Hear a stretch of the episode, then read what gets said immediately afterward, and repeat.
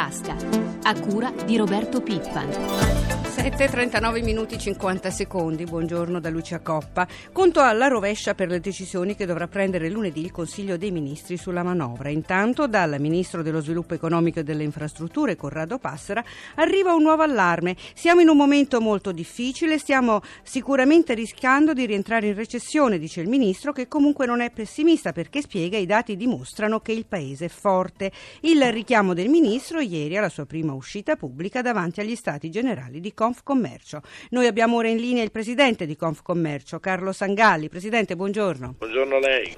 Allora, Presidente, dal suo osservatorio lo sente lei il rischio recessione? Ma guardi, io gliela dico così, dico che in Europa e in Italia purtroppo avanza la recessione, allora bisogna urgentemente coniugare insieme disciplina di bilancio e spinta alla crescita. E rispetto alle misure ipotizzate, allora da parte nostra una sola avvertenza ma fondamentale. Un ulteriore aumento dell'IVA non gioverebbe ai consumi e di conseguenza non gioverebbe alla crescita perché l'Italia dei consumi e del commercio è già in recessione. E allora cosa bisogna fare secondo lei? Ma guardi, noi abbiamo avuto l'incontro con eh, il ministro eh, Passera e devo dire che questo incontro è stata un'occasione certamente utile per sottoporre al ministro alcune proposte dell'economia dei servizi che tra l'altro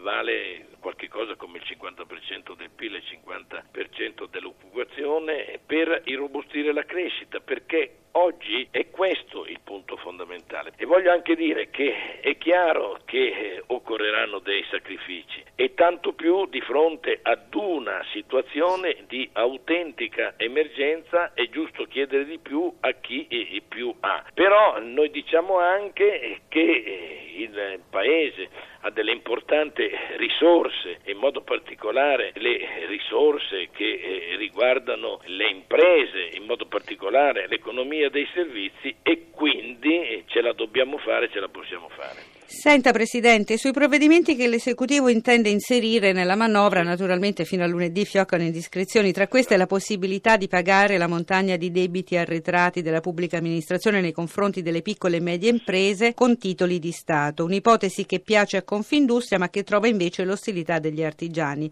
Lei Presidente Sangalli che valutazione dà di questa soluzione guardi, di titoli di Stato in cambio di debiti? Ecco, guardi, io innanzitutto le dico che noi ieri all'incontro con il Ministro Ministro Passera abbiamo sottolineato delle vere e proprie emergenze, anzitutto la restrizione del credito e l'impennata del costo dei finanziamenti e eh, la seconda emergenza la necessità di accelerare i tempi di pagamento delle pubbliche amministrazioni nei confronti delle imprese, imprese che vantano crediti per 60 miliardi di euro e intanto rischiano di soffocare per mancanza di liquidità. Quindi che si affronti l'annoso problema dei debiti della pubblica pubblica amministrazione nei confronti delle PMI è sicuramente un passo nella direzione giusta, però è altrettanto evidente che la complessità del tema impone una riflessione concertata e approfondita tra le organizzazioni di rappresentanza delle imprese, il governo e l'ABI. Presidente, noi la ringraziamo, buona giornata. E parliamo ora di pensioni. La riforma Fornero è pronta. Il neo ministro del lavoro ha annunciato ieri a Bruxelles che lunedì il Consiglio dei Ministri dovrebbe varare un pacchetto organico di interventi sulla previdenza.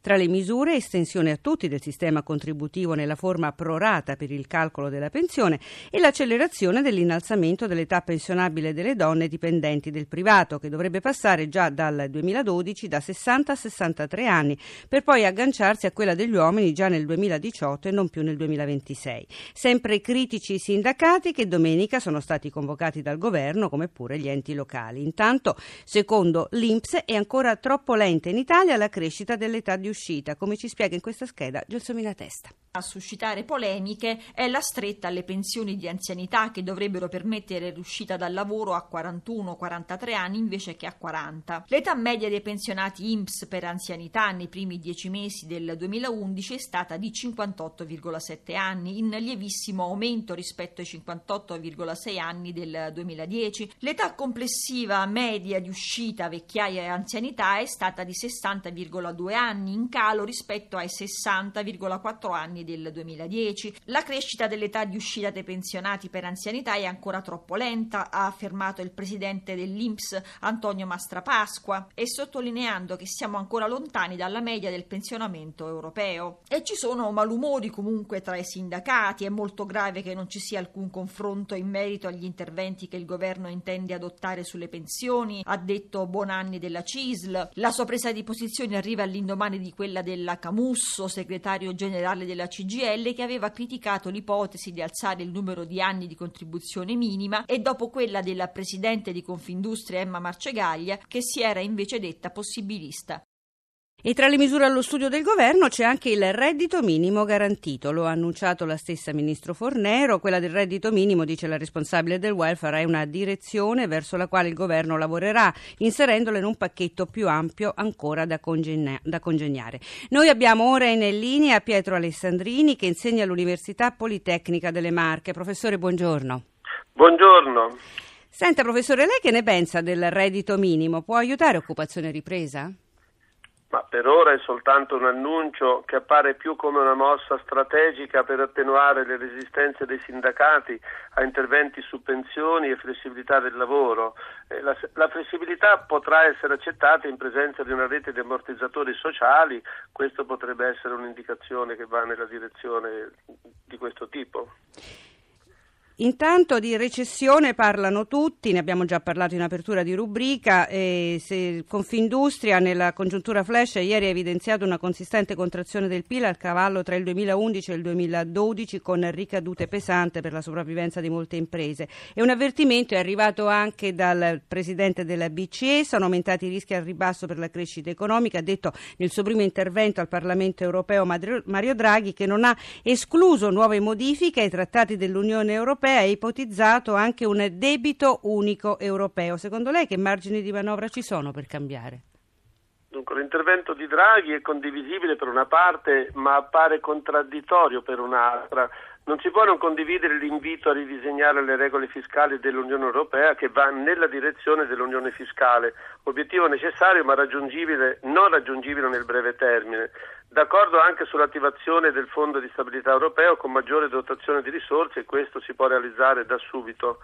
La contraddizione emerge quando da un lato Draghi annuncia che la BCE è l'ultimo baluardo a difesa dell'euro, ma dall'altro dichiara che i suoi interventi saranno limitati nel tempo. Questo può essere giusto, ma non va detto esplicitamente. Draghi ha mirato a tranquillizzare più i governi, soprattutto la Germania, che i mercati. E ai mercati va fatto capire che la BCE farà fronte ad ogni evenienza senza limiti a priori, soprattutto con la cooperazione delle altre banche centrali, come è avvenuto l'altro giorno con un effetto molto positivo sulla fiducia. Senta professore, il governo tedesco sta mettendo a punto un piano per salvare euro ed Europa. Ieri ci sono state alcune indiscrezioni, eh, tra le quali eh, si dice che il futuro fondo europeo del meccanismo di stabilità EAM dovrebbe essere ulteriormente sviluppato in un fondo monetario europeo. Secondo lei ci si può arrivare? Ma io non aggiungerei altra carne al fuoco, bisogna cuocere quella che c'è. Ciò che serve è ampliare gli obiettivi prioritari della BCE non più solo il controllo dell'inflazione ma anche la crescita, la stabilità finanziaria e l'occupazione. Senta professore, un'ultima domanda. L'allarme della Bank of England, ieri eh, si è parlato di un eventuale default dell'euro, che fondamento può avere? Questo ha scosso un po' ma è, un rischio che sta in fondo ad un tunnel che speriamo di non dover percorrere. Mervyn King si distingue per fare interventi del tutto intempestivi, altro esempio del comportamento irresponsabile dei leader europei. Professore, noi la ringraziamo. Grazie, buongiorno. Parliamo ora di Fiat. Sergio Marchionne è, tor- è, tornato ad attaccare la Fiomme. Vorrebbe imporre la dittatura di una minoranza che pensa di poter condizionare la Fiat e si sbaglia di grosso, ha detto il numero uno del Lingotto. Fiat, e poi aggiunto Marchionne, è una multinazionale, gestiamo attività in tutte le parti del mondo. Parole subito interpretate come una minaccia di abbandonare la produzione negli stabilimenti italiani se i sindacati non dovessero adeguarsi alle decisioni dell'azienda. Dopo alcune ore di polemica, domenica è arrivata poi la precisazione di Fiat Marchione non ha mai parlato di lasciare l'Italia, dice il Lingotto. Intanto, mentre arriva una nuova gelata sulle immatricolazioni, a novembre quasi il 10% in meno, si chiude l'avvertenza a Termini Merese con lo stabilimento che passa alla DR Motor. Marco Sabene, sentiamo. Mancava solo l'ufficialità. L'accordo tra Fiat Group e i sindacati è stato formalizzato nella mattinata di ieri al Ministero dello Sviluppo Economico. L'intesa sulla riconversione industriale dello stabilimento siciliano di Termini Imerese era già stata raggiunta lo scorso sabato dopo una trattativa di più di sei ore. Nello specifico la Fiat ha annunciato l'avvio delle procedure di cassa integrazione straordinaria per cessazione di attività per due anni a partire dal 1 gennaio 2012 fino al 31 dicembre del 2013 e la mobilità per 640 dipendenti per il raggiungimento della pensione. Capitolo sviluppo e riconversione del sito. Dal 1 gennaio del 2012 subentrerà la Molisana di R Motors. Il titolare Massimo Di Risio si è impegnato a ricollocare fino a 1312 lavoratori. Attualmente la DR Motors ha in listino tre modelli che vanno dagli 8 ai 18 mila euro e una nuova vettura verrà presentata proprio in questi giorni alla 36esima edizione del Motor Show di Bologna. Soddisfazione per l'intesa da parte dei sindacati. Anche per la FIOM il testo dell'accordo siglato chiarisce che fino al 2013 chi ha i requisiti andrà in mobilità incentivata, mentre gli altri saranno assunti da DR. E ora parliamo di turismo, in particolare di crociere, un modo di viaggiare che, che, appassiona tanti italiani e che secondo alcuni protagonisti del settore continua a dare discreti risultati. Sentiamo allora Enrico Pulcini che ne parla con Leonardo Massa, country manager mercato Italia dell'MSC Crociere, secondo cui le mete più gettonate sono il Mediterraneo e gli Emirati Arabi a discapito della crisi il settore croceristico però tiene, è così? Le confermo che eh, le crociere in Italia da più di un quinquennio crescono e crescono annualmente con numeri a doppia cifra. Il 2011 è comunque un anno che termina con una chiusura a doppia cifra oltre il 13%, quindi ci fa vedere con ottimismo anche il futuro 2012 e 2013 per le crociere in Europa. Cosa porta tante persone a scegliere un viaggio a bordo di una nave?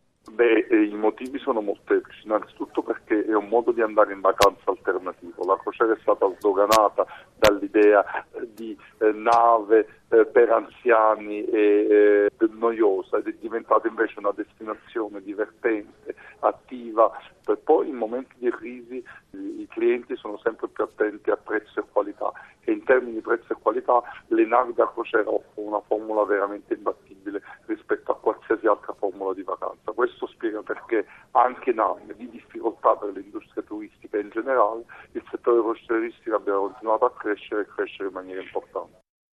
Siamo alla pagina finanziaria, ci colleghiamo con la nostra redazione di Milano. Alberto Barbagallo, buongiorno. Buongiorno da Milano.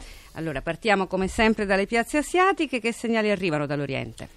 Tokyo ha chiuso con un progresso dello 0,54% dell'indice Nikkei, invece Hong Kong cede lo 0,24%, Shanghai meno 1, Singapore meno 0,50%, positiva infine Mumbai più 0,26%. E torniamo in Occidente, dopo i forti rialzi di mercoledì, ieri è stata una giornata senza particolari scosse sia in Europa che a Wall Street. È così, l'indice Fuzimib ha chiuso meno 0,16%, ma rispetto a venerdì scorso la rimonta resta consistente oltre i 9 punti percentuali. Cali ieri anche a Londra, meno 0,29, Parigi meno 0,78, Francoforte meno 0,86, in controtendenza a Zurigo ha guadagnato mezzo punto percentuale, poco mossa infine New York, meno 0,21% l'indice Dow Jones. Forse per quanto riguarda l'Europa la notizia più importante è stata che si è allentata la tensione sugli spread.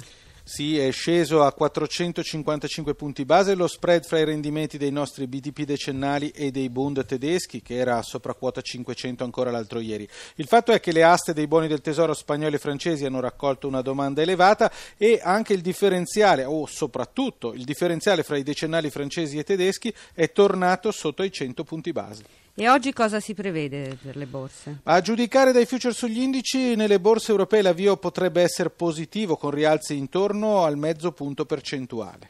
Euro e petrolio prima di salutarci. Euro stabile 1,3465, petrolio greggio americano 100 dollari e mezzo al barile, il Brent a 109 dollari e mezzo al barile. Buona giornata. Buona giornata a te, ringraziamo Francesca Librandi per l'assistenza al programma, la pagina economica si ferma qui, prima di tutto continua con Pietro Plastina, da Lucia Coppa a tutti voi l'auguri di una giornata serena, oggi è venerdì, appuntamento a lunedì prossimo.